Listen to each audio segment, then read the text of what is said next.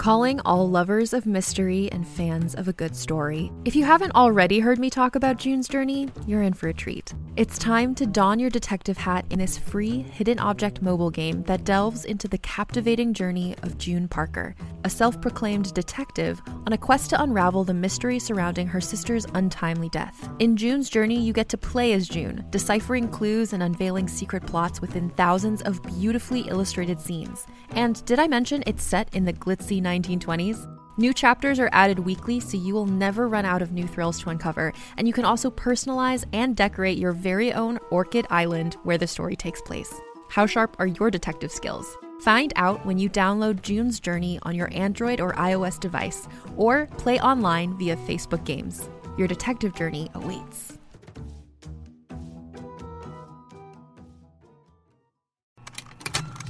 Contained herein are the heresies of Radolf Burntwine, erstwhile monk turned traveling medical investigator. Join me as I uncover the blasphemous truth of a plague ridden world that ours is not a loving God, and we are not its favored children. The heresies of Radolf Burntwine, coming January 2nd, wherever podcasts are available.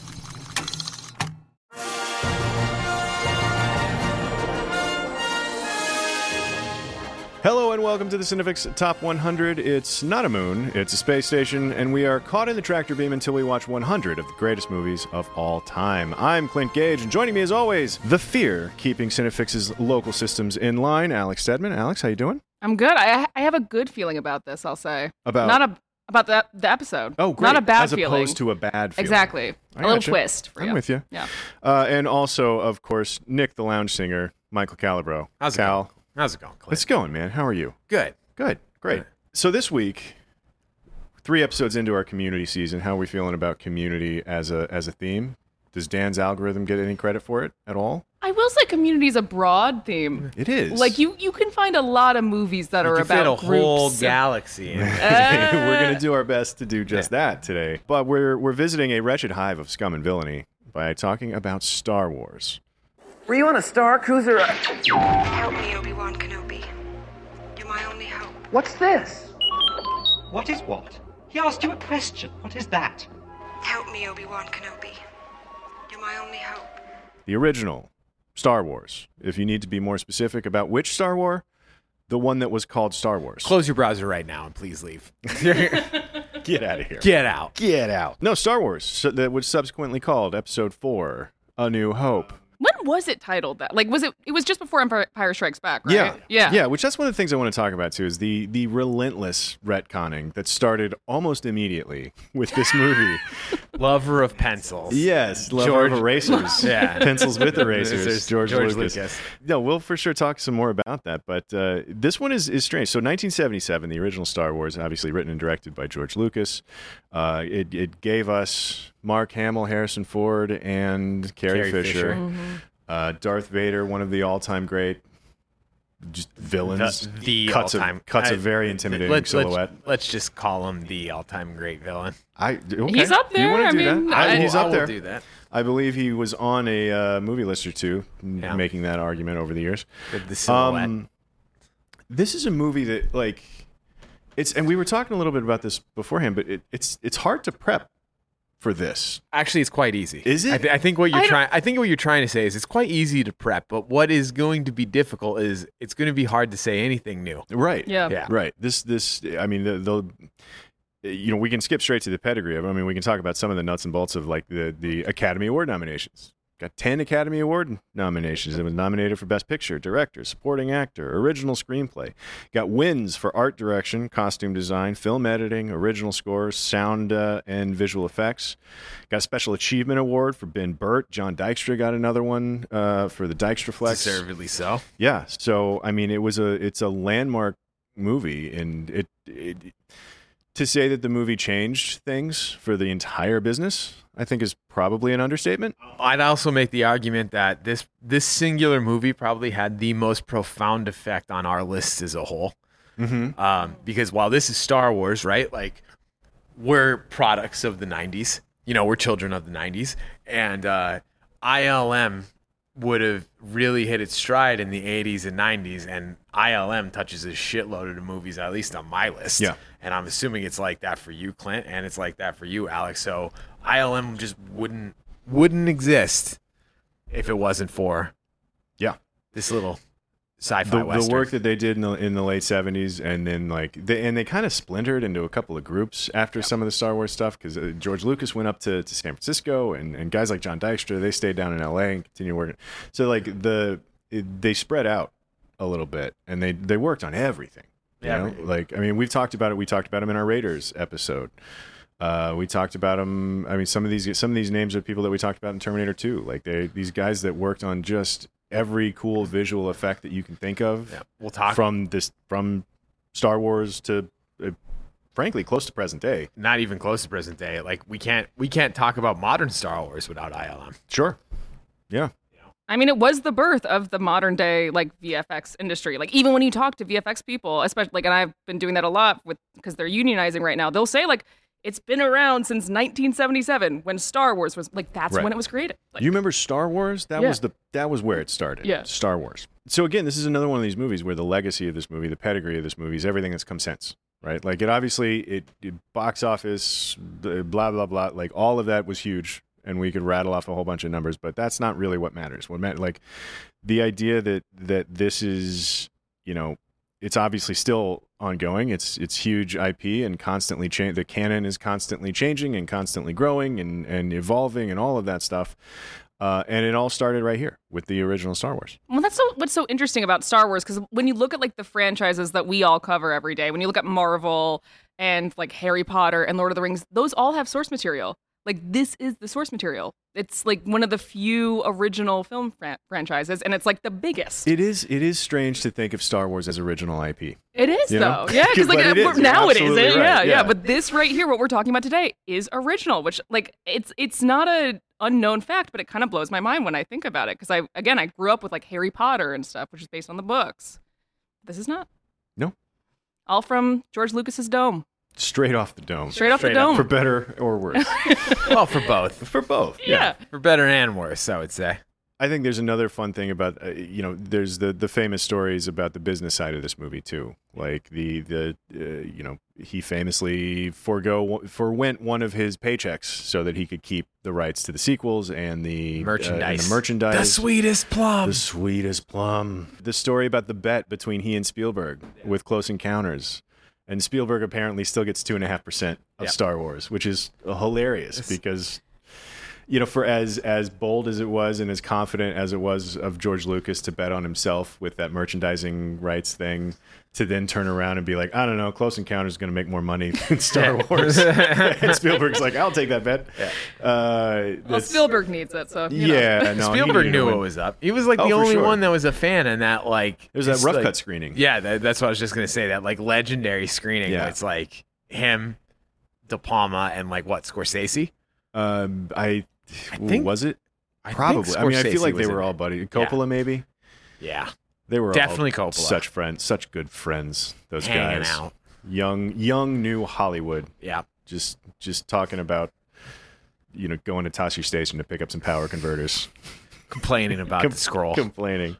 I mean, all that to say, like, what do you guys want to talk about with Star Wars? Because, like, I, I mean, I get the feeling this is probably going to end up being pretty, pretty high on all of our lists. I wouldn't be surprised if it's on all four of the lists. I wouldn't be like, you know, it's going to be, it's it's hard to be right exist in this moment the ages that we are granted we're all we're 10 11 years apart whatever it is um not and, and to not have this movie as just part of your vocabulary I also you know? think it's interesting too, right? Because it's like our fandom of Star Wars.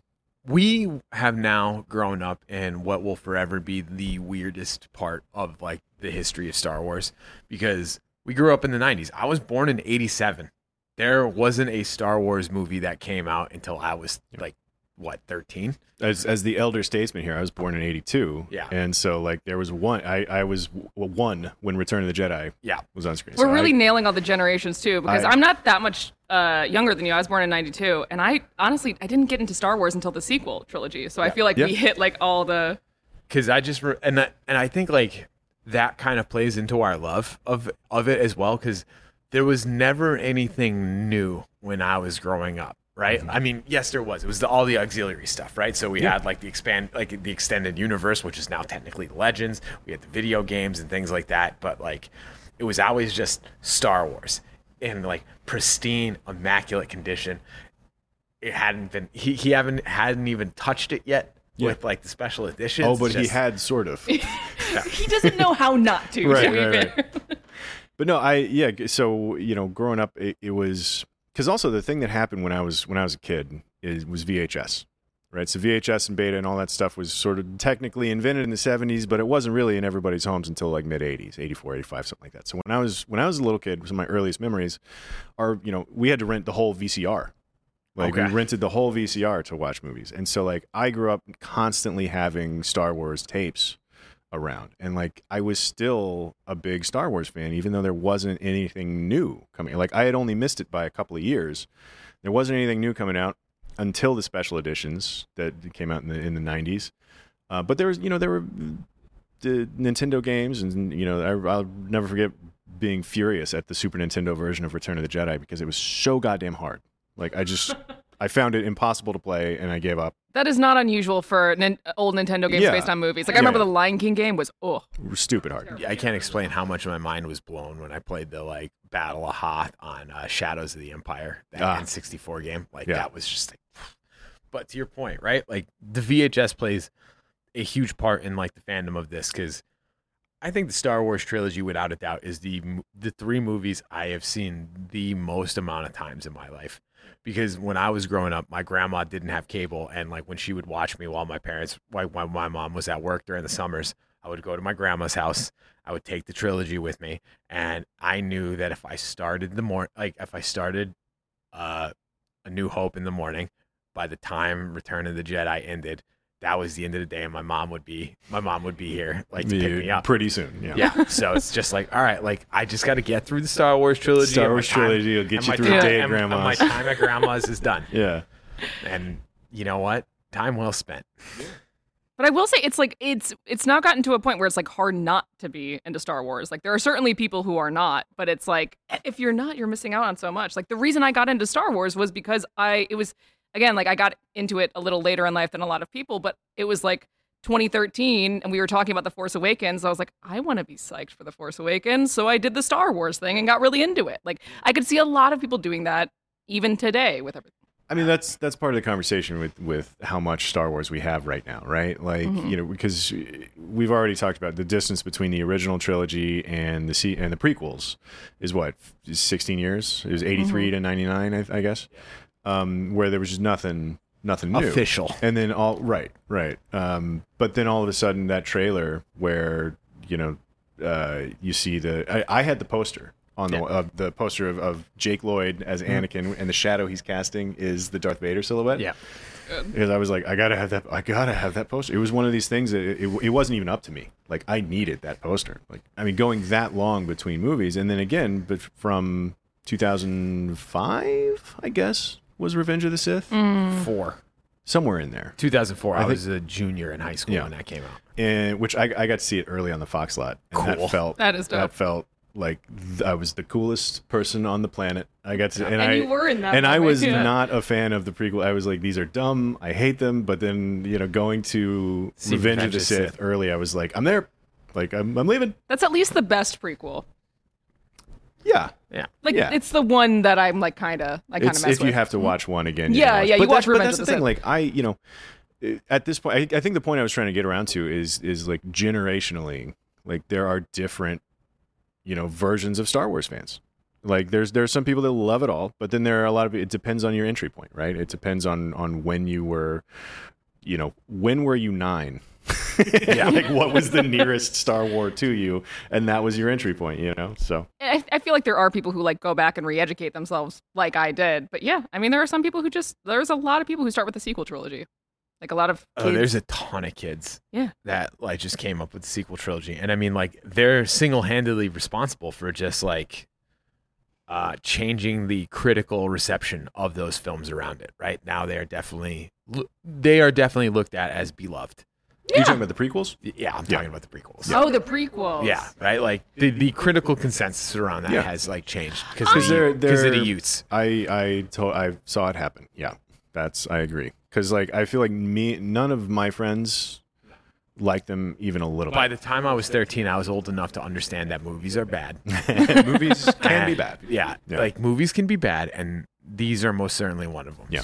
Don't be too proud of this technological terror you've constructed. The ability to destroy a planet is insignificant next to the power of the Force. That was right around the time where I realized that the stuff I thought was cool about Star Wars is apparently not the stuff George Lucas thought was cool about What did Star you Wars. What did you think was cool? Han Solo. Yeah. As I- opposed like- to as opposed Opposed to, to Luke Skywalker. trade blockades. I'm I'm not I'm not gonna lie, man. Celibate Midichlorians didn't do it for you. yeah. celibate priest samurai just did not seem cool to me growing up. No. But like the fucking handsome dude that's just rolling around, proud as hell of his shitty car that like he has like like you know like he's just like yeah I work on this in the weekends Yeah. and he just has the fucking coolest dog ever and it's just like yo what's up this is my dog Chewie we're just rolling around I didn't realize you were referring to Chewie for some reason. I was like, he had a dog. yeah yeah Yeah. yo what's up Yeah. this is my dog This is Chewie my walking Oh, carpet, yeah. Chewie. He's cute, right? Yeah. He can also kick your ass. He I taught him your how to use a off. crossbow. oh yeah. Kid, I've flown from one side of this galaxy to the other. I've seen a lot of strange stuff, but I've never seen anything to make me believe there's one all powerful force controlling everything. There's no mystical energy field controls my destiny. It's all a lot of simple tricks and nonsense. The other thing I like about Han Solo is like he's like the only one that is morally ambiguous, right? Like he's just like, uh, he's not like I. Oh, he's not like I want to save the world. He's just like, yeah, where's my money? This movie Yeah. really leans into that Yeah, too. Like he and the- has his good that- hero's but- arc, but this this one he's like he's such He a- has yeah. the best arc because he's the Yeah. only one that actually has. He has one. the only arc. Yeah, Yeah. he has the only actual arc. He's just like, what's up? I'm hanging out in this bar, right? Like, you need me to take you somewhere? Fine, ten grand up front. Well, like, and that's why like people like I I don't even know if we need to spend time on the Han shot first thing, but I think that We is do. what We we can. do. We should we, because I listen yeah. again. I think the story of Star Wars, to me anyway, is like how thoroughly and often it has been changed since it hit the screen to begin. with. fundamentally changes the Yeah. character Han Solo because Yeah. I, th- I think that definitely plays into his arc, which we're sitting here talking about how it's the only arc in the damn movie, and it's just like that movie opens with him killing a man in cold blood, you know, doing a job, smuggling some people to a planet for money. Kind of hitting on this woman, and then in the end realizing, you know, they were nice. I'm gonna try and save them. Maybe I do need friends. Well, only after Luke, by the way, like whips out every single guilt trip in the book. He like tries everything. He's like, uh, but no, but like, and I get that is why people get so passionate about it because if you start off with the guy who would just shoot first, the where we end up with him actually being a hero is such a stronger journey. Whereas if you have someone who shoots just because he's being shot at, that's not a that's not an inherently villainous thing. It flattens the whole thing out. yeah. It really does. And and I think at the time when it when it happened too, when when all of a sudden Greedo shoots first, like you're looking at, at Han Solo over the course of like the Han Solo you know in Return of the Jedi weighed in on the decision to change him at the beginning of Star Wars, you know?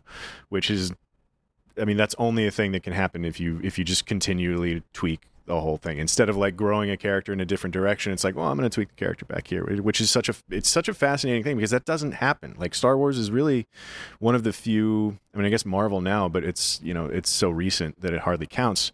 But it's one of the few things where you can look at all of the media that's ever been made out of out of this and just kind of pick and choose what you want to be real or change something that happened back here and like you know i mean just to, to bring it back to to the original star wars here like it was it was just star wars in the original when the credit roll just said star wars and that's it. And then episode four a new hope was added to the credits in like i think it was 80 81 i've, probably I've seen for the several VHS release. I'm gonna guess. i've seen several different versions of it it was for the re-release ahead of empire strikes Oh, Back. they did re. They yeah did they put, put, it back, in theaters, theaters. in Oh yeah, you they put get it back that in money. theaters in like 80 81 82 83 they put it they did it for return too i think Yeah. but before in the lead up to empire they put it back out in theaters and it was episode 4 a new hope there were i saw some other stories about you know you poke around you hear stories but there's a they published the script at one point as a as a book that you could buy, and that book said Episode Four: A New Hope in like the late seventies, but that was like unofficial or something. It was it's there's weird things. What's fascinating now is like there's just no way to know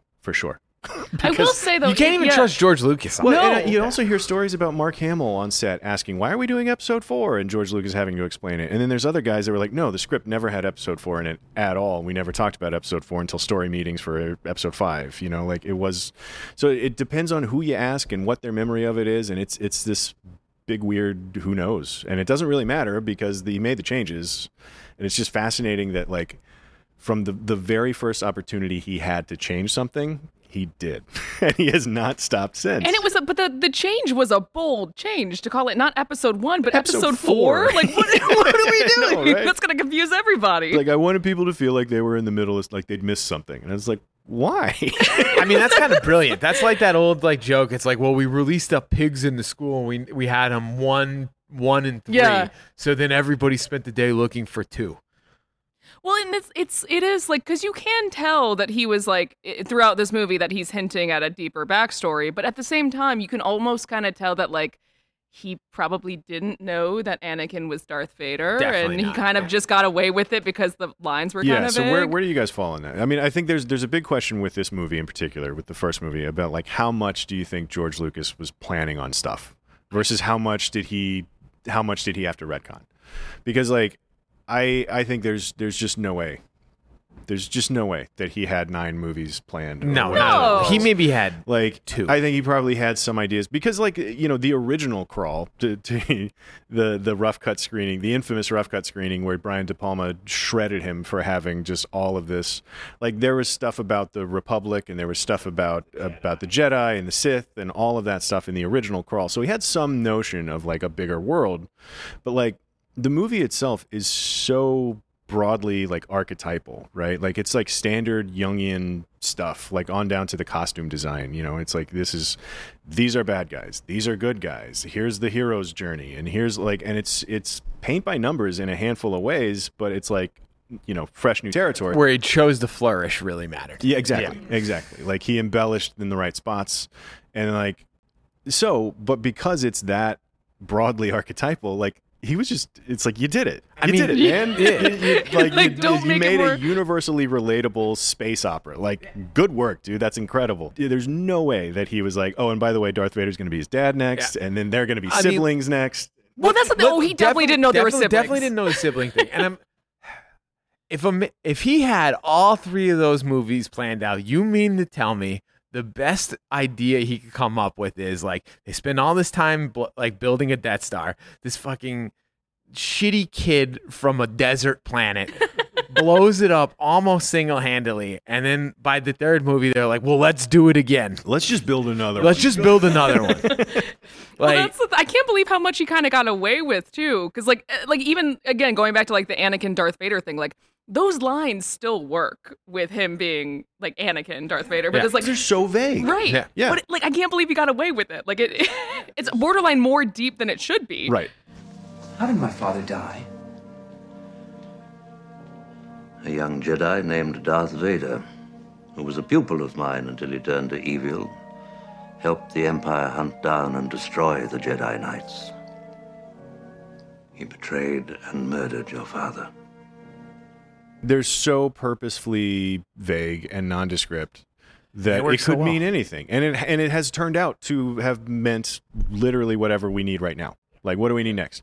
And I think you know it, it's it's fascinating to look at this movie and then because it, it, I have a harder time watching this movie now specifically because of the Obi Wan series. Like I normally I'm like if anybody like a sequel ruins a tri- I'm like shut up you can just watch the original one again but there's something about this one that I'm like okay see now you've made these people look stupid because like that helped me Obi Wan Kenobi you're my only hope and you fought with my father in the Clone Wars and I was like no no you guys like hung out a lot nine years ago That's how I feel about Solo. Like I genuinely think that the Solo movie ruined ruined Star Wars for me. Cuz like Solo ends with with him just being like, "Yeah, no, take the fuel.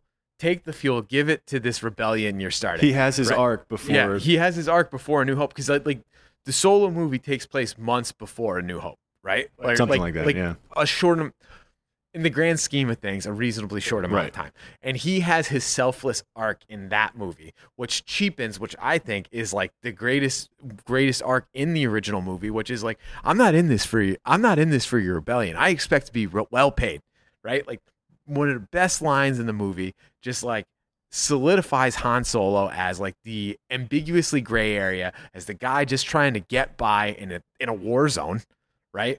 And 35 years later, 40 years later, they make a movie where he has the same arc cana- canonically slightly before Like, it. like six months prior. yeah, six, six months prior, as just like like Woody Harrelson is like leaning over him, just being like, "Oh, I taught you so well. You shot me first.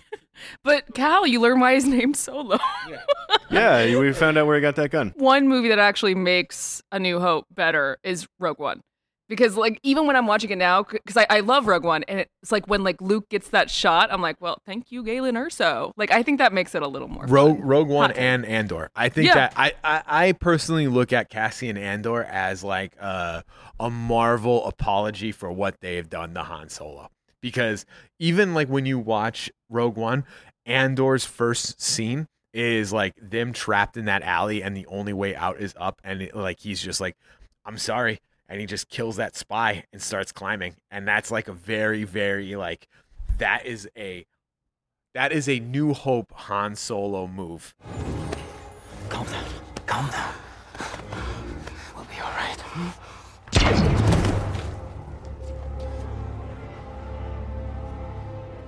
Like when I saw that in theaters, I'm like, great, we're back to this moral, like this ambiguous, like moral gray area where people do what needs to get done in order to like defend themselves from this like the jackboot of the empire. Well, too, and I I think one of the reasons why Rogue One and Andor work so well in the context is because they're about they're not about these characters. Like so, like your qualm with Solo, I totally get.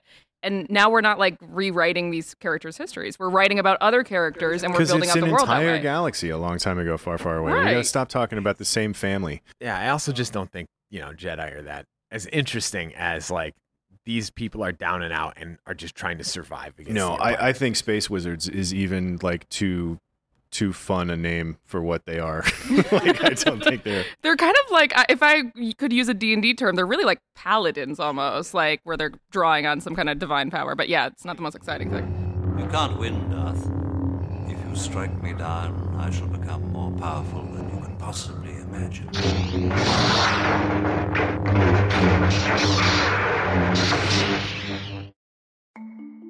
As a podcast network, our first priority has always been audio and the stories we're able to share with you. But we also sell merch, and organizing that was made both possible and easy with Shopify. Shopify is the global commerce platform that helps you sell and grow at every stage of your business, from the launch your online shop stage all the way to the did we just hit a million orders stage. Whether you're selling scented soap or offering outdoor outfits, Shopify helps you sell everywhere. They have an all in one e commerce platform and in person POS system, so wherever and whatever you're selling, Shopify's got you covered. With the internet's best converting checkout, 36% better on average compared to other leading commerce platforms, Shopify helps you turn browsers into buyers. Shopify has allowed us to share something tangible with the podcast community we've built here, selling our beanies, sweatshirts, and mugs to fans of our shows without taking up too much time from all the other work we do to bring you even more great content. And it's not just us. Shopify powers 10% of all e commerce in the US.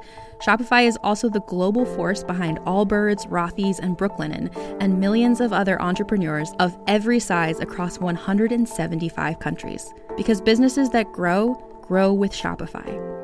Sign up for a $1 per month trial period at shopify.com slash realm, all lowercase. Go to shopify.com slash R-E-A-L-M now to grow your business, no matter what stage you're in. Shopify.com slash realm.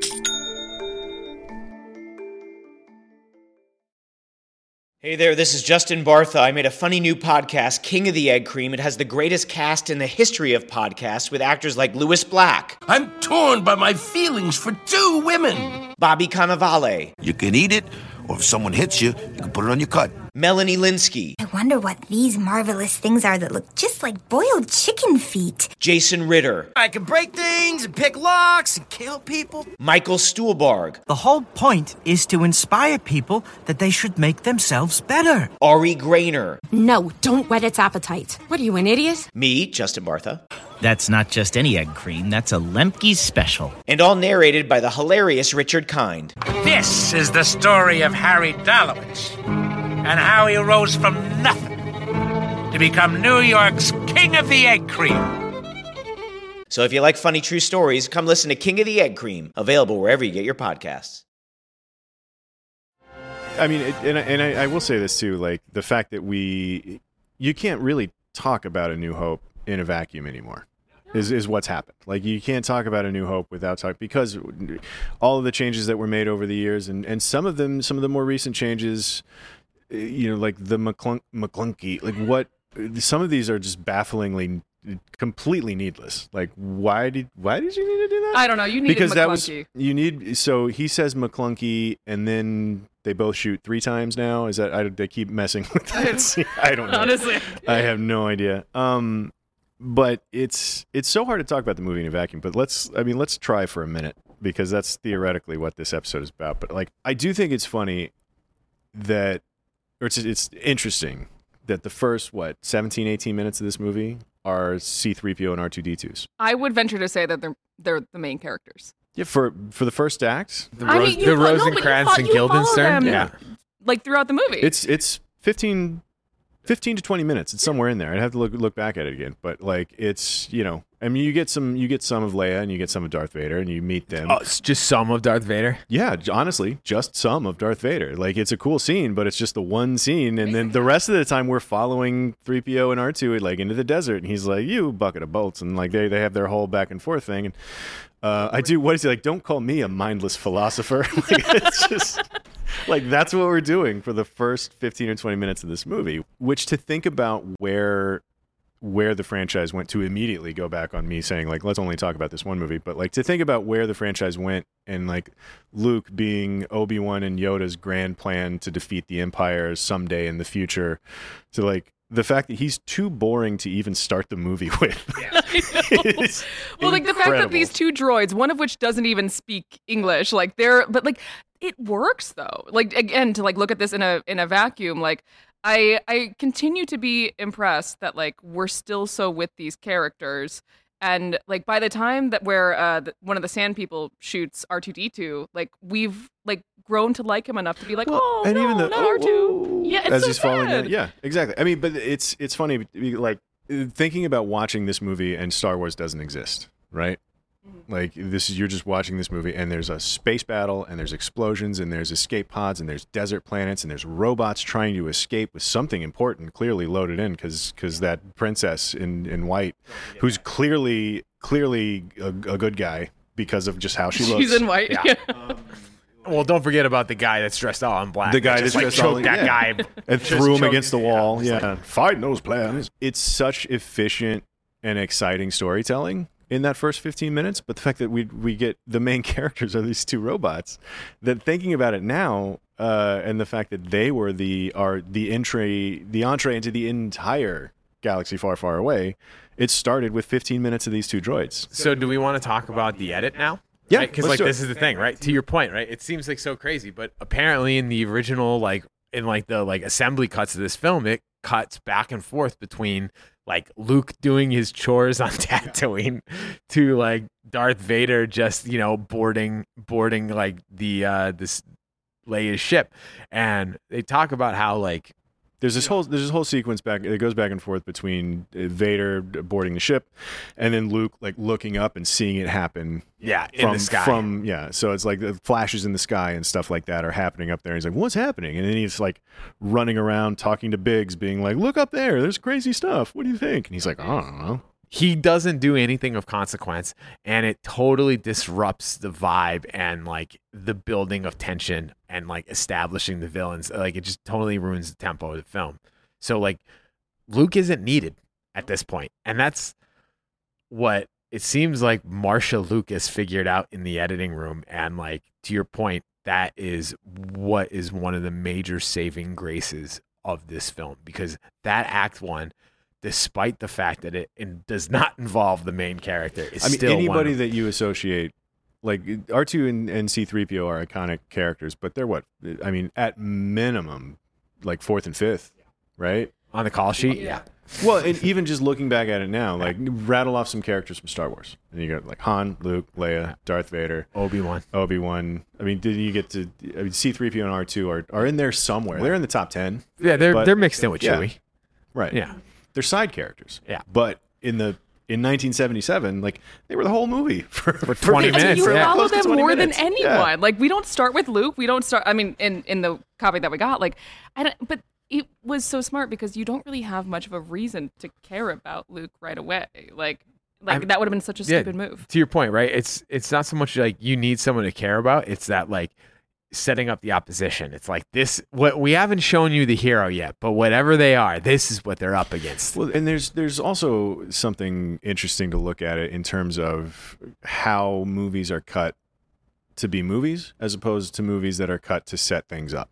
Right? Like we run into that all the time. Like movies that are overbaked. Especially now. Especially now with with franchises and world building and and interconnected this and that's and like you know Wakanda Forever needs to set up Ironheart and all of this stuff and like um you know it's it's not quite apples to apples because this was the first movie but this was the movie if this movie didn't work then you don't get anything else. Like and who knows? If if he hadn't have shown the movie to to Brian De Palma and Brian De Palma made fun of him for for how bad it was. Ruth- ruthlessly. yeah like uh, if, if Brian De Palma hadn't made fun of George Lucas about how shitty this movie was we Make fun of probably don't people. have maybe we don't have Disney Plus right now. Who knows? Like I mean there's a butterfly effect thing that happens there uh, that um, Star Wars being what it is If De Palma is- didn't make fun of his friend, yeah, exactly. If De Palma weren't brutally honest, um, and then put in the legwork, he rewrote he the scroll. re- yeah he rewrote the the opening Scroll. opening crawl Yeah. um, to be like half as long. No, I, I mean if if this movie isn't a good movie on its own, and if that first act isn't engaging and it hooks everybody and everybody's bought in and and and invested right out of the gate, like you don't make two more of them. Like if And the, the fact that it's a wildly simple story, if you, again looking at it in a vacuum without like putting aside everything that we know now it is a like such a simple story. I mean, even when you like look up the log line, like if you pull it up on Disney Plus, I think the log line is like a farm boy intercepts a message from Princess Leia and goes on an adventure. Like that's what happens. That's correct. And you don't have like it's extremely like the barrier to entry is so low so that you can get like kids in on it. Like I feel like we have kind of lost that in modern movie making, which is kind of sad. Just like make an entertaining, simple film We with did it. We called it John Wick One. All right. So just, I- just I to bring love the- just, Wick. just- just to bring this back to John Wick for a second, all right? Like Every make it an- episode we're yeah, we'll make it an official segment next I want. I I want to. Uh, I, I did shit on John Wick four a lot in a previous episode, but John Wick one is in that vein of like you're just telling a story. This all that movie is is a man who got a dog from his dead wife that got killed by Theon Greyjoy, and he rages a one man war that totally eliminates the Russian mafia in New York City. And there is a moment where he uses an obscure coin to rent a hotel room, and that flim. But that's not that's not in the synopsis though. Yeah, Like, it's not. that- you're already in You're- the details that exact- don't matter until you get there. E- Exactly, Yeah. and that's the and that's the beauty of John Wick One. Like I walked out of John Wick One being like, this is easy to understand. The action scenes are incredible. I had so much fun. The last thing I gave a shit about was, man, I wonder how this obscure assassin economy works. and how they- eh. well, guess what? Uh, you Yeah, You three have a whole show and about it. yeah. and like a- and you know what like kudos to george lucas to have enough of a plan to make like that to make the larger world work but like to your point right it's just like these people are bad and we are introduced to heroes and then when we're reminded that how bad how bad the villains are it's like see this ball? It's gonna blow up that planet over there That's it. Yeah, Yeah, we're gonna blow up What a whole more do you? planet. Yeah, like what more do you need to know about these guys are bad? Well, even like the opening shot when you ha- when you're you have like the ship looming over you and it's way bigger than the good guys. It's like oh bad, very big and intimidating. Which, Oh, by the way, is a hell of an accomplishment on ILM because it, in in reality, that ship is actually much smaller. Like the model is actually smaller. Than, Well, they're very good about this movie. Like really nails scale. Like even later when you have uh, the Millennium Falcon being pulled into the Death Star, it really puts it all into perspective. Well, let's get into that though. Let's get into some of the some of the cool. Uh, I mean, ultimately practical effects that they that they did because like most of it's in camera except for like the trench run. Uh, No, uh, not a lot of it's on animatic co- not is- a lot is of- like CG. Not a lot. Well, there's no CG. The the Trent the the 3D Tron looking trench run thing. No. No. Because the the only computer that existed in the original Star Wars movie was the computer that controlled the Dykstraflex. The Dykstra Flex. Dykstra With Flex. all- all the di- cards. the di- yeah. Yeah. So like the only computational power that was used in that in that film was controlling the rig that held the camera that shot all of the like like because even when they comped it, what they did was use optical printers, which is a totally manual. You're talking about all of the shots. Yeah. You- like, when the- you the- when you compose them the spaceship shots. and Yeah, stuff. yeah. yeah, yeah. I'm talking about the trench run diagram, like when the guys walking. Oh, through yeah, the no, that actually is CGI. Yeah, Yeah, that's what. I'm talking about. Yeah, The you're guy right. I'm the, wrong. the the weird 3D Tron looking like here's where you're gonna fly. Like The wireframe yeah, of, like- all of that was like there's some Chicago Institute of Technology or something like that. But you no no all of the photography, yeah, because like I I will never not be able to not read an article interviewing John Dykstra. Like the because like I and I I barely wrap my head around how he did it, but hearing him talk about into about optical printing and hearing him talk about the people that ran optical printing machines, because basically if there are four elements on screen, you shoot them all separately. And the Dykstra Flex was the thing that like made sure all the camera ma- matches, all Right. the camera movements all matched. the camera movements matched perfectly, and then you set up and expose different parts, and then you you stack those, basically stack those on top of them, and you run them through optical printers. But even that is like eh, that, that's an art, and that's that's that takes a, a light touch. I think I read an article just today before we started filming about where he called them magicians, and so it's like. But those are the guys that you never hear about, obviously. Like the guy running the optical printer that made this shot possible. Because, like, if you mess up one layer, if there's you know 30 different elements on there like if one of them screws up you got to start over you know because it's all physical stuff It feels like more magic today than it, I think it did even then. yeah right. it's, You it's know, my like um, mp3s versus a record like player I, thing. yeah, Like, hundred percent, right? Because like I now understand. Like first off, it's the bonus features of Star Wars that taught me what a garbage mat is, and it's like literally just taking like pieces of cardboard and putting it in just so you can like roughly block out all of the green screen except like you know a small layer around the thing you're trying to key out right?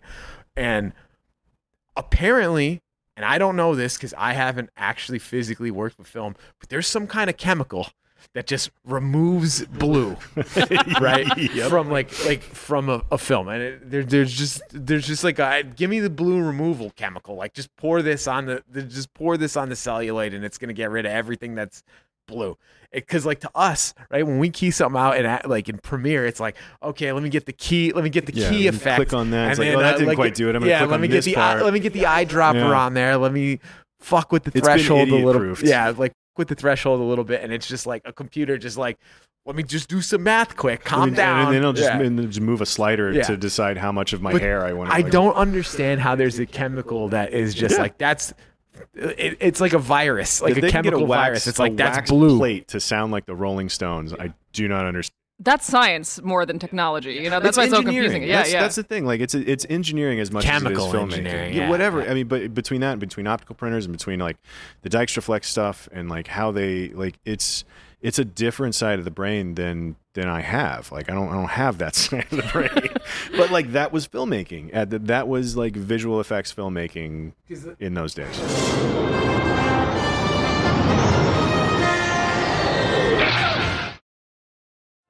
Let's say that you wanted to do that. You had to shoot like seven things onto a roll of film, right? Like not only do you have to have like the Millennium Falcon, like let's say you had a, the shot with a Millennium Falcon in it, right? So you have to shoot the Millennium Falcon on blue screen. Then you have to take that negative of the Millennium Falcon on blue screen, and you have to do two things with it. You have to make one copy that's just black and white, right? So it's just here's here's the Millennium Falcon. That is the negative space, and the white is the positive space, or vice versa, whatever one. Right. The point is, is that you have to run that through the optical printer, so then it exposes the back, like it exposes the background, but it has the black where the Millennium Falcon is, because then you have to rewind that film and then shoot it again with the Millennium Falcon as it's photographed to fill in that spot where it was actually unexposed when they ran it through the first time. But you have to shoot it again on a camera that's moving in exactly the same, which is that's what the Dykstra Flex. That's why he got the Academy Awards and all that stuff because he invented the system that, or he and a bunch of other guys, the system that programmed the cameras to move in exactly the same way. So the piece of film that's already been exposed that has the Millennium Falcon on it, they can then shoot it in To the, like, the concert background. with the background or with another usually it was the the star destroyer was now in the background doing the thing. And then they would add those two together. And then they would shoot the plate that has just the planet back there or something. And they would add those two. And so you kept having to do that over and over and over again. And you you know you do it with you know you'd be lucky if you only have three things that you have to have to shoot like when it starts to get up into like the 15 or 20 or 30 or whatever elements on on on there We'll talk about it more. I'm assuming on the Empire Strikes Back podcast. That's like they really yeah assuming assuming you guys put the rest of star wars on your list too like we'll we'll talk more about it but then i mean think about by the time they got to return of the jedi and some of the act three space battle in return of the jedi with everything just swooping in and out and like the motion that they got figured out at that point like the and that was just six years later This is not an expensive movie. I think it was like 11 million, which is maybe expensive for the time, but it's still kind of like low budget. yeah i don't think it was bit. cheap for the time It wasn't cheap, but it no. was it wasn't crazy No. Wait, say that one more time like 11 million in the Yeah. 70s i mean it, it was that's not cheap, but it's it was upper half Yeah. but I mean, there listen, might have been more expensive movies. to be Alan honest, I don't know. Ladd, he he clearly was charmed by George Lucas because like that dude definitely had to go to bat. It was like it was enough money that they could afford to lose it, but it was not enough where it's just like it wasn't a Corman picture. Well, I mean, that's the other thing we can kind of talk about here, and we mentioned it a little bit earlier. But the other story for me about Star Wars is is like the business side of it, and like George Lucas, the businessman, who like we talked a little bit about the merchandising thing, and he he had an option to get paid half a million more, and he gave it up. He traded it for the the merchandising and the sequel rights.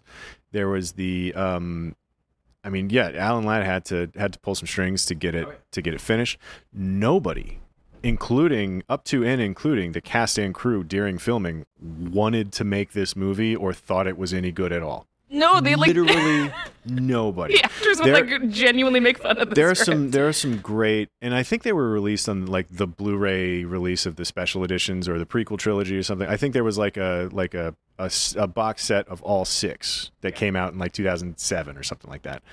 Um, but they had some incredible documentaries on there, and one of them was basically just a highlight reel of people giving George Lucas a hard time, which like everybody from Harrison Ford on down to the Grips were like, "The hell is this nerd doing?" Like, I'm not, you know, these words don't make sense, and it's another reason that that like this is a movie that proves how like Harrison Ford is just straight up a star because he can say these stupid words that are completely made up and nonsense sci-fi words and and look cool.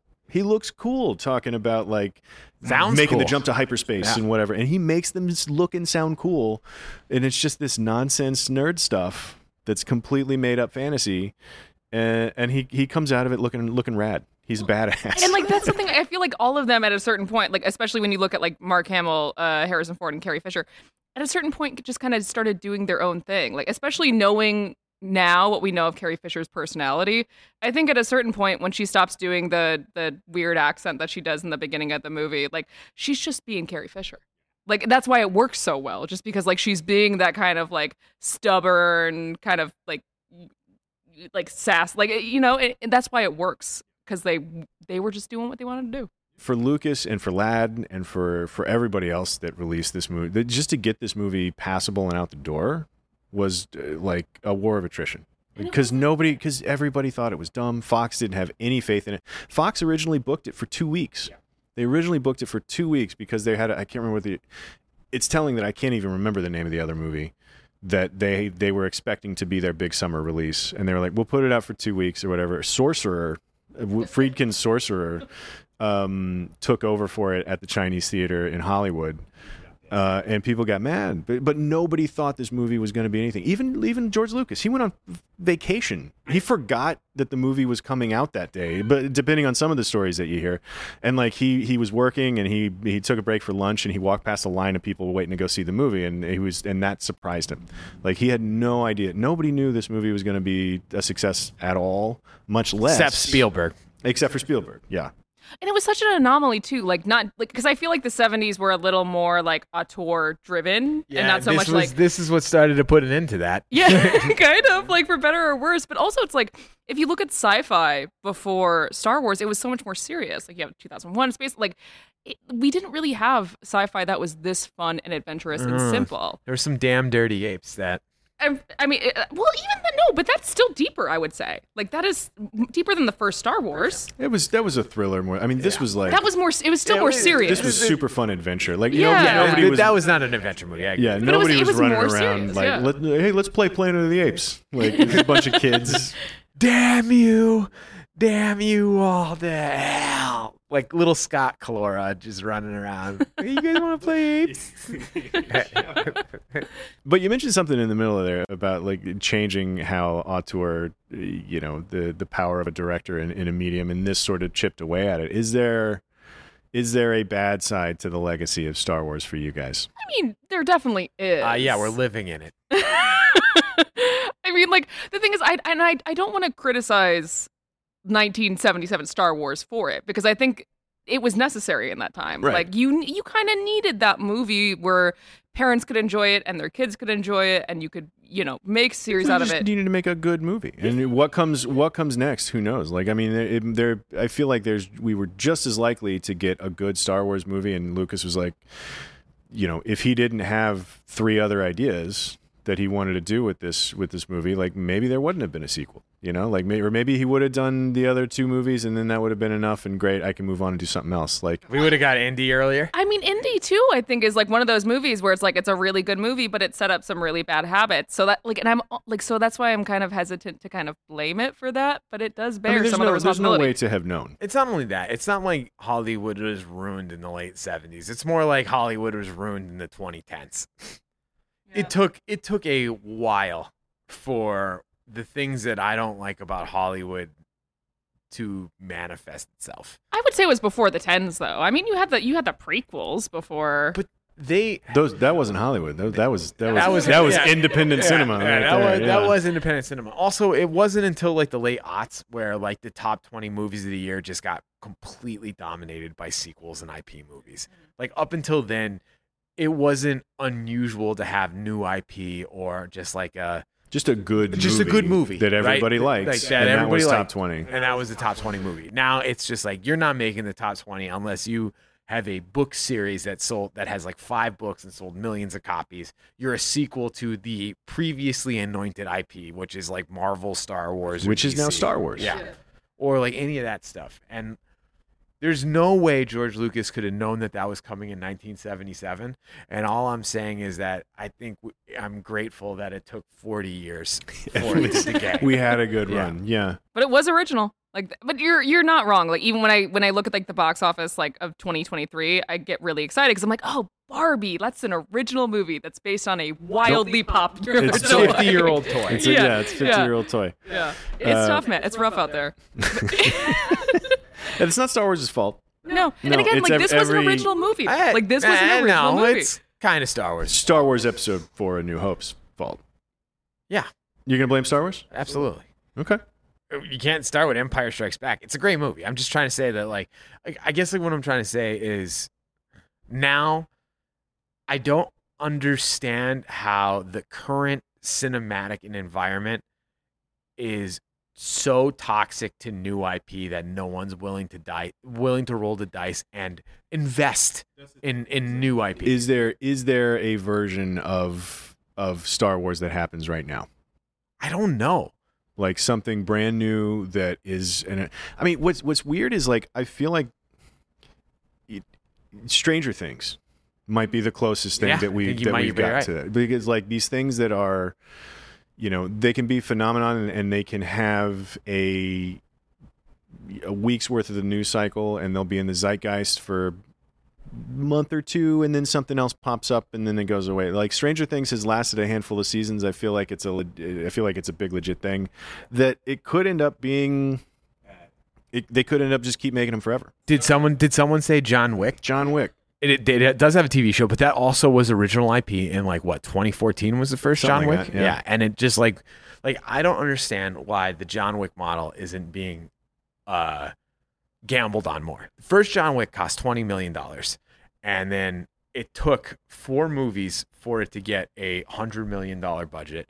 And John Wick 4, despite all of my uh, misgivings about it, still made like close to a billion dollars at the box office, and that is organically grown IP in the modern era. And no one is looking at John Wick being like, how do I make the new John Wick? And it's just like, let me find an idea with some legs, give it $20 million and see if it works. Well, I think you touched on it, which is movies are so expensive now.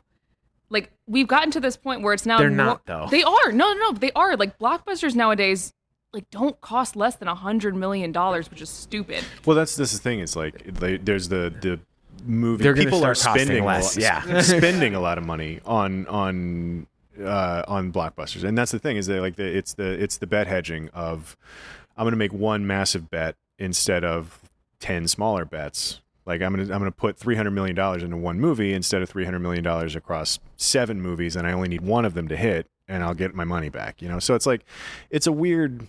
But yeah, I mean, John Wick, the John Wick model. The John Wick model is just Star Wars model. Just it, it just seems weird because it was done 40 years later. Yeah, I mean, I will say that like I, I interviewed Gareth Edwards, n- n- nothing to do with Rogue One, uh, but I interviewed him for The Creator, which like didn't do great.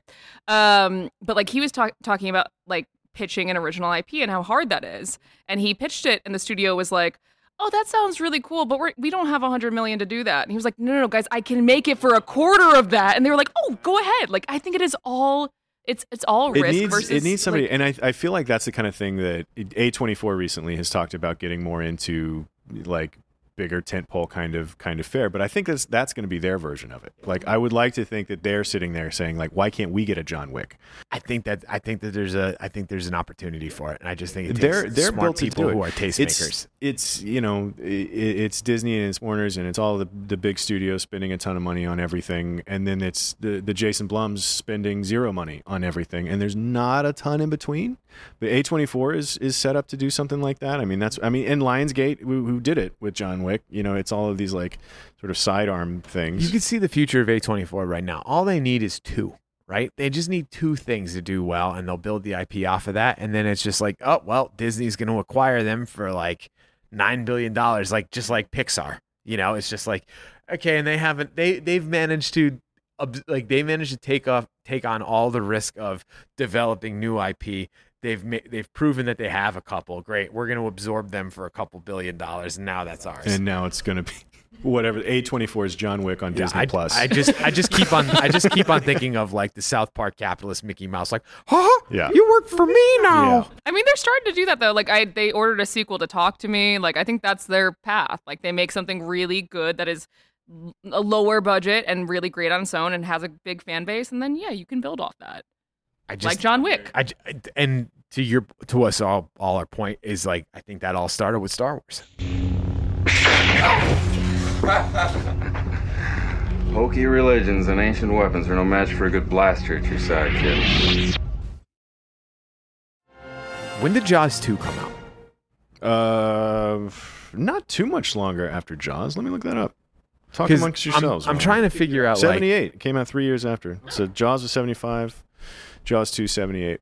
That's one that clearly doesn't lend itself to a universe. Nope. It's just like we need.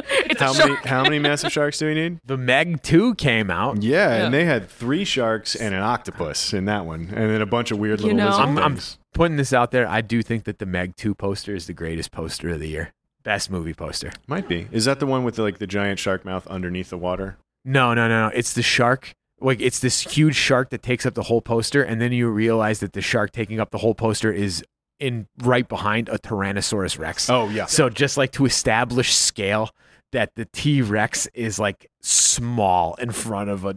I'm telling you, scale matters Yeah. because you don't. Again, you don't get how big the Death Star is until you see it pulling in the Millennium Falcon. Like scale matters.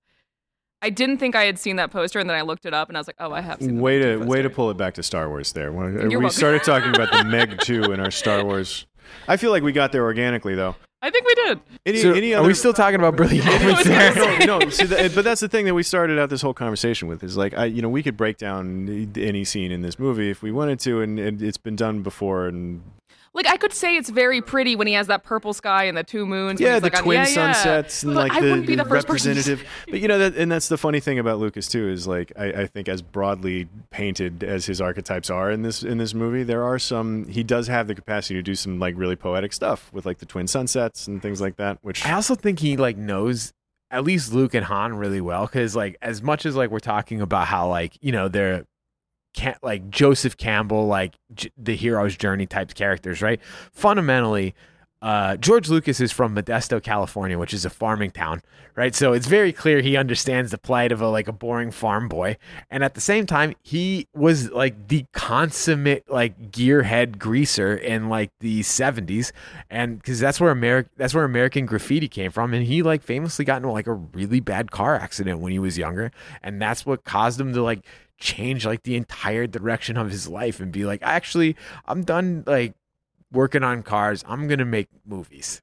So you could definitely see the elements of like Han Solo and uh, Luke Skywalker in uh, the early like early experiences of George Lucas growing up in Modesto.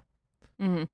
Yeah, I mean, but that's the thing. Like, it's it's almost kind of like copy and paste. Like, yes, that I'm sure George Lucas could relate to to Luke, but that's why it kind of works because every boy in a small town looking to Well, for I'm- a bigger adventure can like you know. I'm a boy from a small town. I and I you relate? Do you relate to Luke? not in the least. He's a little shit. I- yeah, I can we talk him. about that for just a second? He's about so how, annoying. how that whiny little bitch. terribly annoying Luke Skywalker is in the first Yeah. part of this movie. Oh, God. He's just I hate him. Yeah. But I was going into Tosche Station to pick up some power converters. You can waste time with your friends when your chores are done. Now, come on, get to it. You go to Tosche Station and buy power converters, and like, guess I'm going nowhere. And like, he's he's not. You said I could join this year. Yeah, he Well, and is you have- not a fun guy to be around. And you have reason to like um Princess Leia because like obviously she's introduced as this like Oh, she's out kind there of making badass. stuff happen. Yeah, Oh, yeah. she's this Yeah. bad and she's like being Flip- tortured and being flip- fine flip- about like, it. She's yeah. flipping the bird to the like space Nazis. Right. You know, like, just- I recognized your foul stench as soon as I was brought aboard. It's oh. like, oh. And that's that that's another line that like is actor delivery pulls that off. Yeah, yeah. And like, let's be clear, right? That's just like her saying that to a Nazi, not her dad. We're not. We're unaware of the fact that like, fuck you, dad, And by the way, she's been tortured by this point. by her dad, yeah, by her dad. by her dad. Um, and like and like Han too. Like he may not be a hero at this point, but he's still really cool. Uh, like, that's why he's really cool. All 'Cause right, he's Like, like- because he's yeah, yeah. not a hero. Yeah. Let's be honest, right? Probably the most iconic set in the history of Star Wars is a fucking dive bar on Mos Eisley, and it's just here. Here's this fucking hole in the wall, like just shitty, shitty bar with cheap drinks, and like here's a guy. They don't really mind people's arms getting chopped yeah, off. they, they, they don't It's even call that they, big a deal They barely even call the cops. They and start the music right back up. yeah, it's just like, all right, nothing to see here. And then it's just like the guy with his fucking Monte Carlo and the part Sorry and a the lot of and and a lot, lot across the street. And he's just mhm. like, all right, let's go. I do love Scum and Villainy too. There's a there's a bar in Hollywood that kind of I think it's unlicensed. Uh, I'm sure it is. Yeah, yeah, but it's called it's not sponsored. It's called Scum and Villainy, and it just like recreates that bar, and it's just you feel so cool. When Do you're they have it. that song on repeat? The, They- I think they do. I, The jizz? I don't know if they're allowed to, but I yeah, think did they did they play jizz there? Uh, they have like they have really jizz. I forgot about jizz. Wh- What do they retcon it to? What's Recently, it? uh, yeah, I think it's just is it ja- is, is it jazz now? No. Is it just jazz? I don't Did we know. decide Wait, it's wait, jazz? I'm I'm, I'm googling retcon jizz. I'm yeah, gonna see don't what do it on your work computer. I do love the headlines that are like uh, Star Wars quietly removed jizz. Yeah. It's not, Uh, that, okay, I mean, to be apparent- fair, that is a thing you want to remove quietly. Yeah. Oh, it's Jatz. Oh, j- okay. It's Jatz, not jizz. I, do they play jizz? uh, no, but that is such a cool Maclunkey. set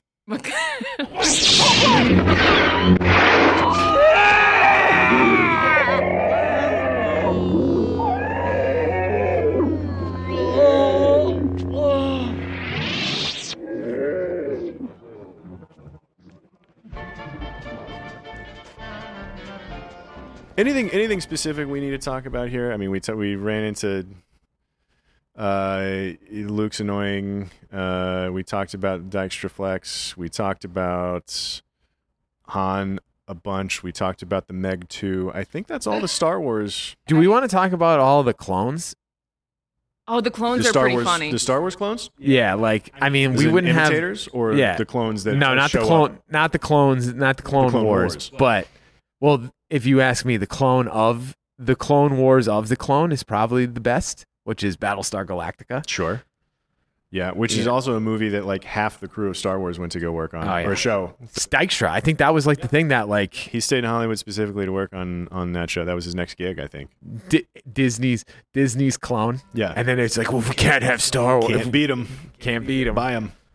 I will say, I, I- like I said earlier, I, I didn't really grow up with Star Wars, but I wish I had watched it because I would have thought Princess Leia was the coolest character on the planet. Like, I, I knew I would have been obsessed with Princess Leia if I had actually sat down and watched Star Wars as a child. And I wish I had. And credit to Carrie Fisher. I mean, I have all my Han Solo fan fiction. Still, Do you uh, written or just read? I have an outline. Okay, fair enough. It's a couple I pages. can give you notes if you want. Yeah. I got an outline. Fun fact: I pitched it to Joe Keery while I was peeing next to him in a bathroom. You pitched Joe Keery on a Han Solo spec script. Yeah. that you only have an outline for. Yeah, yes, I did. what did he say?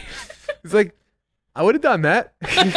He's like, call my Well, 'cause agent. Whatever, whatever I can do to get out of this conversation at this urinal. well, it, it was at the time when like Stranger Things season one was just kind of blowing up, which was coincidentally right around the time that the casting of Solo was happening, and like we had it. This was back when Facebook Live was just paying people to be like paying brands to be live on the internet all the time. So we had Joe Keery come through, and like we had to talk to him, and I'm just like. Yeah, so apparently, like every handsome dude in Hollywood uh, read for Han Solo. Did you do it? That's actually like- true. Yeah, like every Yeah. handsome dude. in Hollywood. and he was just like, "Yeah, I did." And then like later in the bathroom, like we're peeing, and I'm just like, "Yeah, so I have the idea for a solo movie." So you, as a guy who read for Han Solo, Oh, once, yeah. you could probably get this Yeah, made. you're right? as close as I've ever come to anybody. this is any as close t- as I'm gonna get to getting my fanfic made. Yeah. Everything's perfectly all right now. We're fine. We're all fine here now. Thank you. How are you?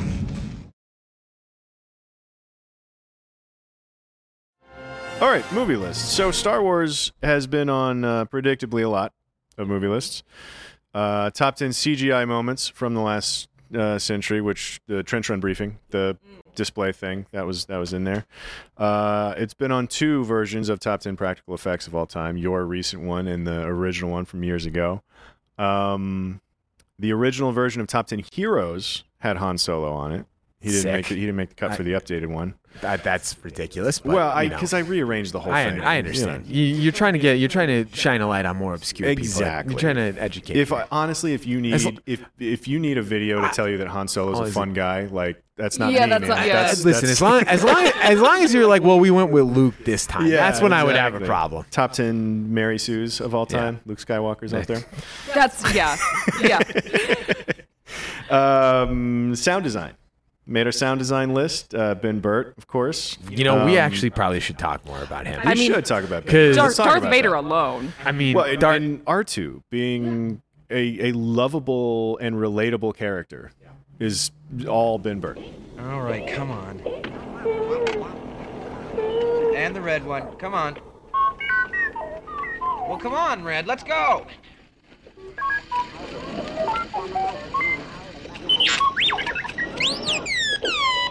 It is funny because I watch everything with subtitles, and every time I watch like Star Wars, it's just like beeps, sadly. But like, it is crazy how much, sadly. yeah.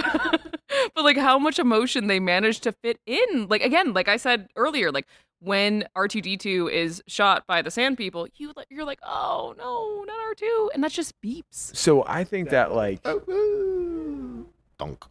I think that he Ben Burtt has like the I don't want to say most significant contribution, but I will say he has the most recognizable contribution, which is if you took the sound of a lightsaber and played it to I'm going to say the majority of people in the developed world and you were just like, "Hey, what's the sound?" and you hear like well, that and like the pew pews of the Yeah, but- blasters. and that's what I was trying to say. There's probably about five of them, right? So it's the it's the lightsaber, it's the sound of the Tie Fighter, it's the R2D2, it's the blaster, like the blaster bolts. Like you could just play a and be like, "Oh, that's R2D2," Mhm. and half the people that listen to it would know what he was saying. Yeah. Like they could translate. But I, And- I, but it's I like- agree with you. It's, but it- it's so important to the movie. Like, It's what, it's, but it's like Mona Lisa level recognizable. Like if you showed a Mona Lisa to people, it'd be like, "What is this?" And they're like, "Oh, that's a Mona Lisa." And I think if you, I think if you just like played the lightsaber ignition to people, they would just be like, uh, statistic like the majority of people that would also recognize that that's a Mona Lisa would also be like, "Yeah, that's the lightsaber." And And the same thing with like uh, I think did you mention Millennium Falcon? Just Yeah. the sound of it flying and Yeah. the uh, you know the sound of, of going into to hyperspeed and hyperspace. Um, All of it. All of it.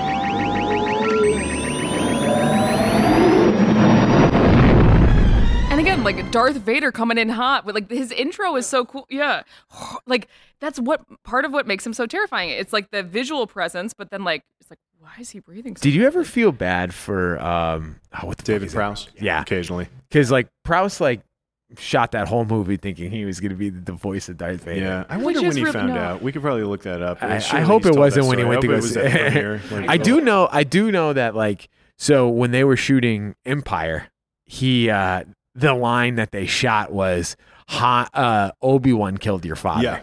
Yeah. So he went And the whole only time. only Mark Hamill knew Hamill, what it was. yeah. He was supposed to be reacting to. Yeah. So he got he got fooled twice. Yeah.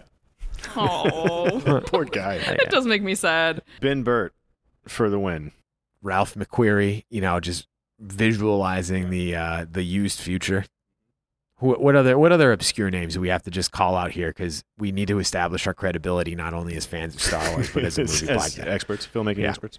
So sound designs was one. Most iconic lines of all time. We did 100 most iconic lines of all time. May the force be with you. Was of Oh, I thought, you were gonna, I thought you were gonna say, but the power. I was supposed to go to Tosche Station. Yeah.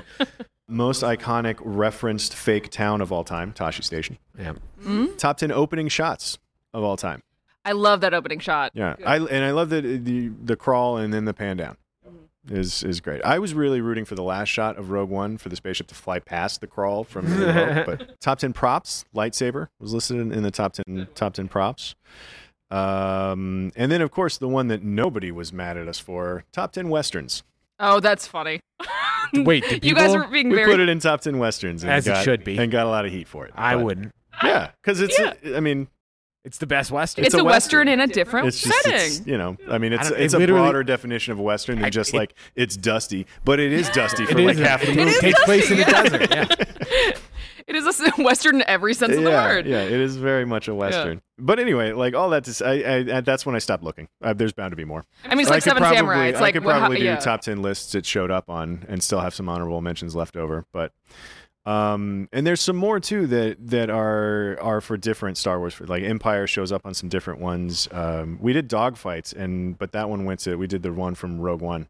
Because the dogfight, at the, the Mm. space battle at the end of Rogue One is real cool. It's the best. And it, you know, we can talk about it here too because it used some stuff from A Oh, New yeah. Hope. Like it used some unused fighter pilot uh, footage, which was cool. I mean, it's one of those movies where it like it impacted filmmaking so much that you can't really in any way yeah, it's like, like, encapsulate. if, if if like Seven Samurai is the foundation of like action cinema, this is very clearly like the first floor.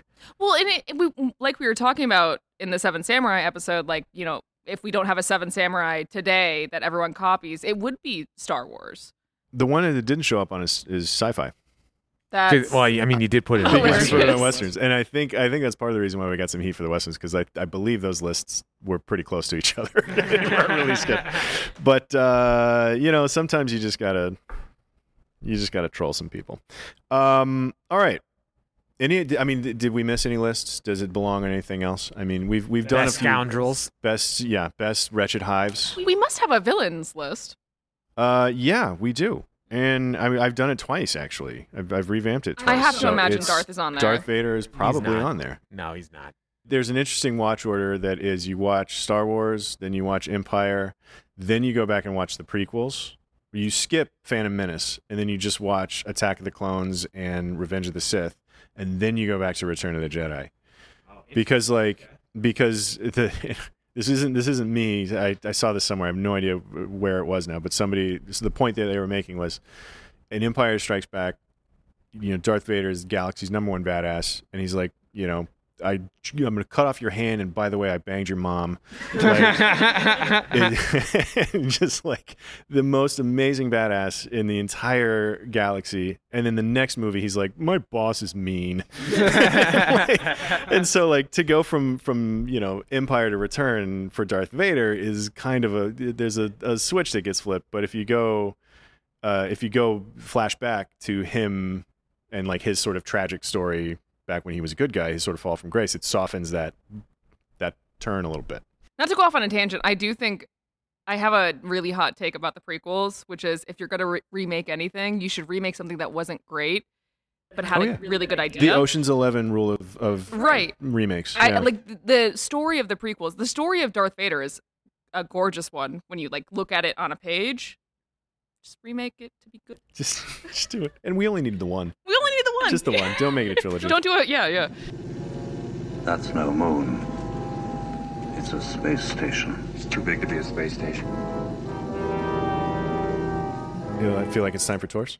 We actually, I, I'm uh, impressed with Tayo because he managed to find some that I didn't A know. great many things. Ready, ready for Torfin? Yeah. All right. In the original draft of Star Wars, written in 1974, R2D2 spoke in complete sentences. That is true. Uh, in the yeah, that's true. That's true. In the screenplay, absolutely. Yeah, yeah, that is true.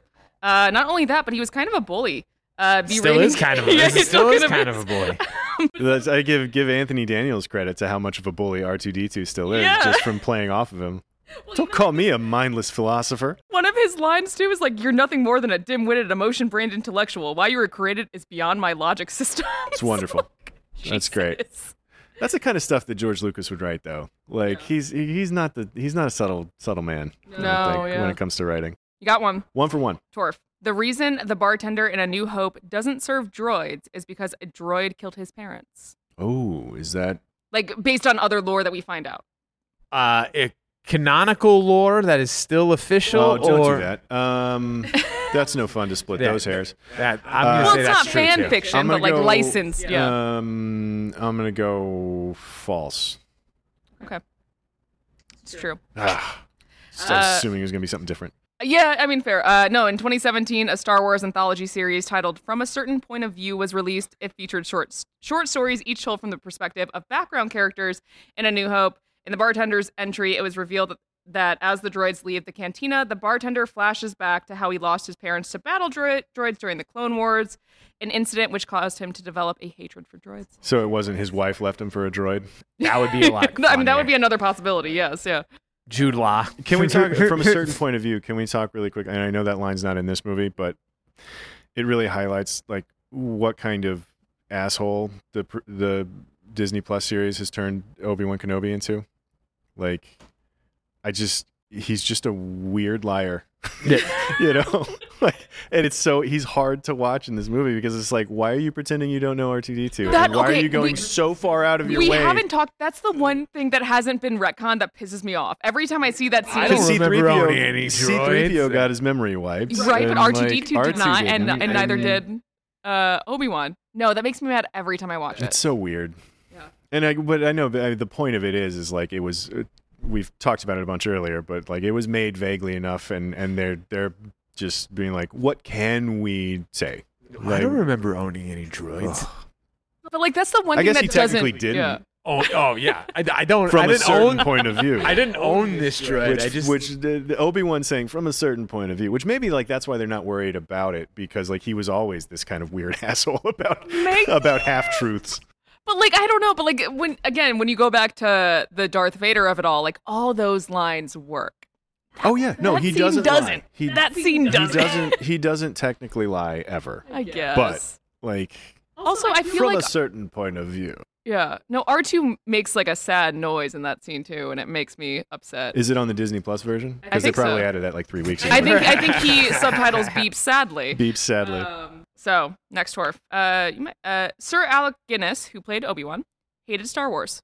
True. Every, I feel like that's coming. there's like a yeah, there's like a nine out of ten chance whoever just throw pick a name Yeah. out of the credits, and odds are they hated Star Wars. Especially if it wasn't one of the, like the making of their career. Yeah. Well, that's the thing for Alec Guinness. it- It was a paycheck job. Like for you know, for for Harrison Ford and Mark Hamill and Carrie Fisher, these were star And making he turns. he had to have been drunk and angry the entire time. I don't know about the drunk, but angry for sure because he's just like, I was in Lawrence of Arabia and Doctor Zhivago, and what am I? Why? What I are was you in making these- me say? I was in these deserts before making art. making goddamned art. That's no, my most matter. memorable line is "Hello." Now there." I'm now I'm in pajamas talking about some ancient reli- like get at what is what is this? Don't tell me what to do, nerd. Yeah, no, he didn't like it. I mean, but then again, like you said, like, needs an Oreo. Obi Wan needs an Oreo. Uh, but like you said, most of the cast wasn't into it. Yeah. But again, they got more out of it. I think. They clearly than- got into it on at some point. Yeah, yeah. Like it cut to a couple months later, they're doing like garbage Christmas specials. Like they they got into it. They were on board. Yeah. Garbage is a really wonderful idea. What an incredible smell you've discovered. Oh. Torf. And we're going back to us from a certain point of view for this one. Uh, in this anthology series, it, it is revealed that the trash monster, so you- the trash mo- monster, you know what I'm talking about, the eye. Of course. Um, that guy was actually in exile from its home planet, hiding in the Death Star. True or false? Oh, he was a stowaway. Yeah, Wait, say that one more time. The Uh, trash monster was a stowaway. yeah. So the trash monster from A New Hope was actually in exile from its home planet, hiding in the Death Star. I'm gonna go true. Because why would you have that there on It is a purpose? random. Well, I mean, it could be breaking it down. Breaking Like it's down, digesting compress- all this yeah. stuff before they crush it. Compress it. Yeah, I guess true. Why not? Uh, seems I'm gonna a go true. I, it feels like. It, Hold on, wait a second. It feels Is this like false? the. Is this false? And no, it's, submit your answer and I'll tell you. No, it did- false. because- that because because like wait hold on hold on hold on are you gonna try and tell me that the the monster in the Death Star is the stowaway that has the titular like, does that does the monster just be like man I'm real tired He's of all this He's the these- titular New Hope. All Yeah. these Star Wars. I'm yeah, the real New ti- I'm Hope real actually tired- refers to, I'm to real- this guy. yeah I'm real tired of all this. well, these he's Star dead now Wars. anyway because the whole star, the whole Death Star blew up. But um, the uh, no, I'm gonna go true because that's exactly the kind of nonsense, like tragic backstory that we insist on giving bad guys. I mean, it's what they gave the bartender. Yeah, I'll go true it's true. It's false, but it's okay. Okay, but there is still more to the story than man you think. I'm tired Okay. of all these Star Wars Okay. Uh, the tr- this is crazy. The trash monster was actually a force sensitive being who was attempting to baptize Luke. It is revealed that the trash monster is known as Omi, a force sensitive warrior who is stolen from her homeworld and sold to the Empire. When Luke en- enters the trash pit, Omi senses his force sensitivity and tries to baptize him in an effort to help him submit to the force. This is mistaken as a hostile act. As Omi baptizes him, she has a vision that Luke Skywalker will go on to do great things. And that's why she lets him go. Yeah. Great, love it. That's perfect. Yep. And exactly my read of that scene from watching the Uh, movie. it was all of ours. I was Yeah. like, you know what? She is a force sense. She, she was trying to baptize him. what what what intern wrote that it was somebody's best job of their entire life. yeah, Yeah. just whose son got Again, to that- contribute What to the nepo lore? baby wrote Yeah. that? Okay, yeah, but that was false. Uh, true or false? The word Sith, Palpatine, and Ewok is never spoken in the entire original trilogy. Ah, that is outside the scope of this. No. true- Well, there's not a lot you don't know about Star Wars. so- Ah, Ewok's the only one I'm not sure about, but I'm gonna go true because I'm pretty sure Sith and Palpatine don't get mentioned at all. Yeah, not. He's just the emperor, and I'm gonna go true. It's true. it's true. Yeah. Yeah. hmm Um. All right. I think this is the last Torf. Uh, Lucasfilm owns the trademark to the word droid, which I'll just give That you a is hint. That true. is true. That is this is not the true or false Okay, part. okay, okay. We're- Yeah. we're- Hold relax. on, reel it in. uh, this term replaces robot and android in the Star Wars. The terms robot and android are never spoken in Star Wars: A New Hope. True or false? That's the True. test part. True. Yeah, That's it's just true. droids. Droids. That's false. What did they say? is Robot. robot? Uh, Luke Skywalker called C3PO and R2D2 robots on one occasion in A New Hope. Uh, he says it instead of droids in front of the destroyed sandcrawler before going back home. So he does call them robots. Hmm. Okay. Which, by the way, the that scene in the destroyed uh, sandcrawler uh, when he comes back after finding Uncle Owen and Aunt Beru, and Obi Wan is having C-3PO pile up the bodies of the Jawas and burn them. Yeah. That's fucked up.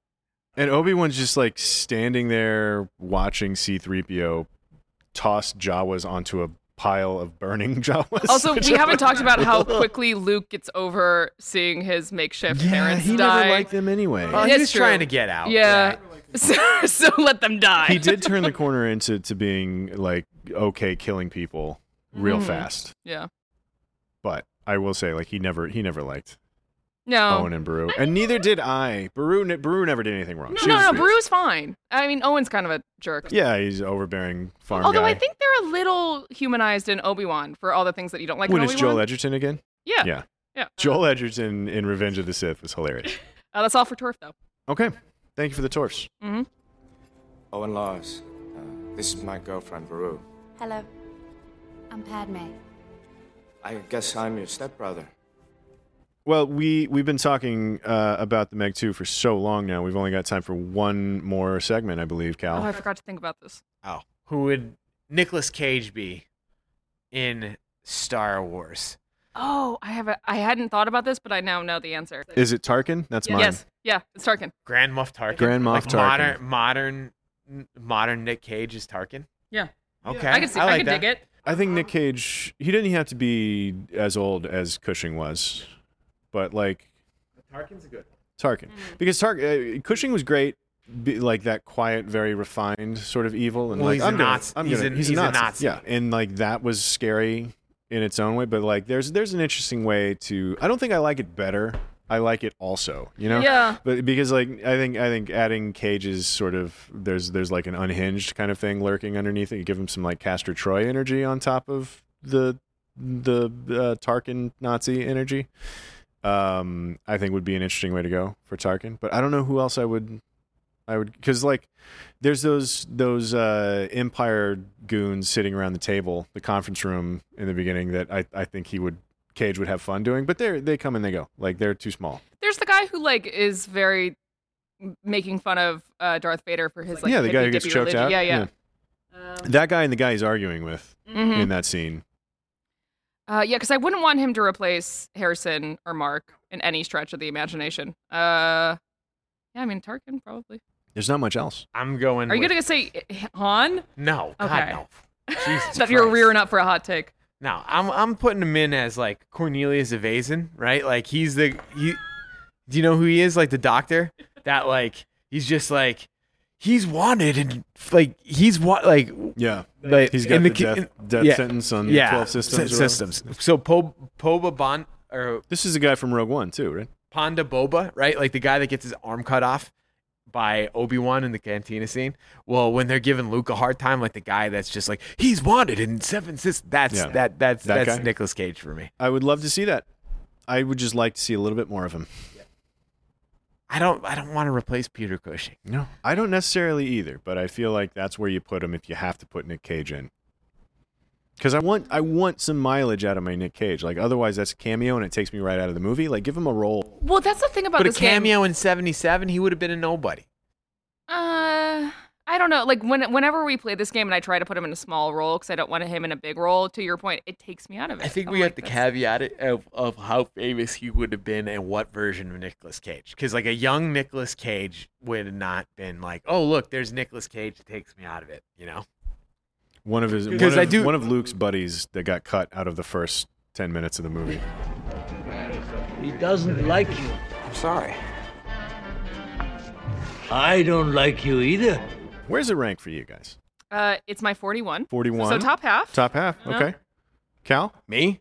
Oh, this is high for me. This is number three. Number. Th- Oh my god. yeah, I mean, this is like a movie. Like I said, I think I've seen this movie more than any other movie. Yeah. I've- Okay. So there's there's no small amount of uh, uh, heartstrings playing into that. I love Han Solo, man. This is favorite. I mean, that's the Han list, is yeah. Han is my favorite fictional character of all time. Like this movie, huge Mount Rushmore in my childhood. I got some great news for you guys. Dan did not have this ranked. Are you serious? Anywhere. Of course he didn't. It, it got taken by three amigos. yeah, the fact that he's three. Take it easy. I got bumped Um, from. I had it at uh, I had it at 77. Which Wow. maybe I was just confused and I just wrote down the year it came out, but I, I had it at I had it at 77. So not I mean, you know, You guys are all high. I don't know. I've just I've gotten I've gotten softer on Star Wars over the years. I, I really Oh, thought I you- was going to be you like trying to say yeah. like these uh, the, this IP driven Hollywood is ruining It's, things it's for you? ruining things for me. We had that discussion already, like Did an we? hour and a half ago. Or you might like other Star Wars better. Which It's entirely I, I don't know. Yeah, we'll have to figure it. But either way, 77, I you know, I, honestly anything in the top What, what, what, would you rank? Uh, what, what what was? Uh, Independence Day was number 15. yeah, and what, and, and what was three? What was Three Amigos for you? 50 something, I believe. Uh huh. Yeah. Yeah. Yeah, yeah. No, Okay. and that's the great part about being in season two of this show Yeah. is now we can start to really judge each other And very- based, yeah. on, based on where things rank versus Yeah. other things. there's a lot of divergence there. So it's three lists, three forty one seventy seven. 41, 77. Yeah. Let's see where Around it ends the up. 50 mark, I would say. 20. Heyo. That's higher than. It is at 20. And listen, I, I'm not I'm not going to bother with the, the strike folder on this one. I don't, think, No, I don't yeah. think that's even I a think we're discussion. No, it is not. Because there's no way you will allow it I will not know. at number three. Uh, Star do I Wars need to filibuster right now? Hope, Number 20. No, I, I'll, I'll save you the, the effort of filibustering. Because there is a Um, very famous Star Wars filibuster that I would probably quote. You just go. go yeah. I forgot about that. Okay. Well, hey, listen. Thanks for talking about Star Wars. Oh, Any any last parting parting thoughts about Star Wars? Good movie. Any last parting thoughts about the Meg Two? Good poster. Yeah, I've seen it. Yeah. Great, we did it. Uh, and thank you for watching, for hanging out with us while we're uh, talking about Star Wars for a real long time, I feel like. Um, and of course, uh, thank you to Tayo Oyekan for, by the way, another outstanding Incredible. 3D printed uh, Darth Vader in a plant.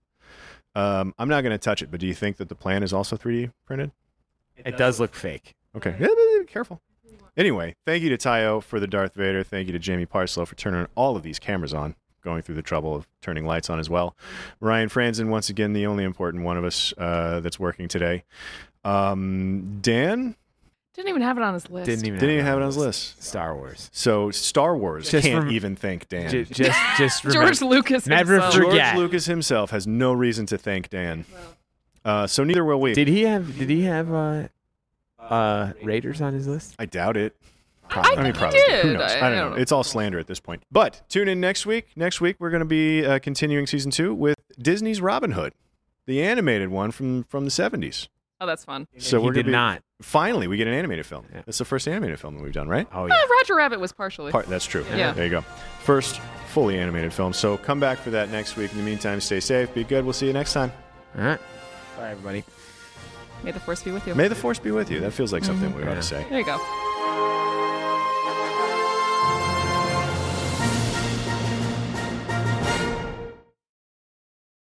Hey there, it's Rachel Ballinger, and I am extremely excited to invite you to Rachel Uncensored. It's my podcast where I sit down and get real with my friends and celebrity guests, where we talk about all sorts of topics. And sometimes we might be under the influence when we do so. We cover things from personal stories to hot button issues. And it's the only place on the internet you can find an uncensored version of me. It's a side of me that you might not have seen before because it's not the most family or brand friendly. But don't worry, I'm still sort of slightly a decent human being. If you're intrigued, then make sure you check it out. New episodes drop every Wednesday. You can find it on Apple Podcasts, Spotify, or wherever you listen to podcasts. Trust me, you won't want to miss out on the fun and candid conversations we have here on Rachel Uncensored.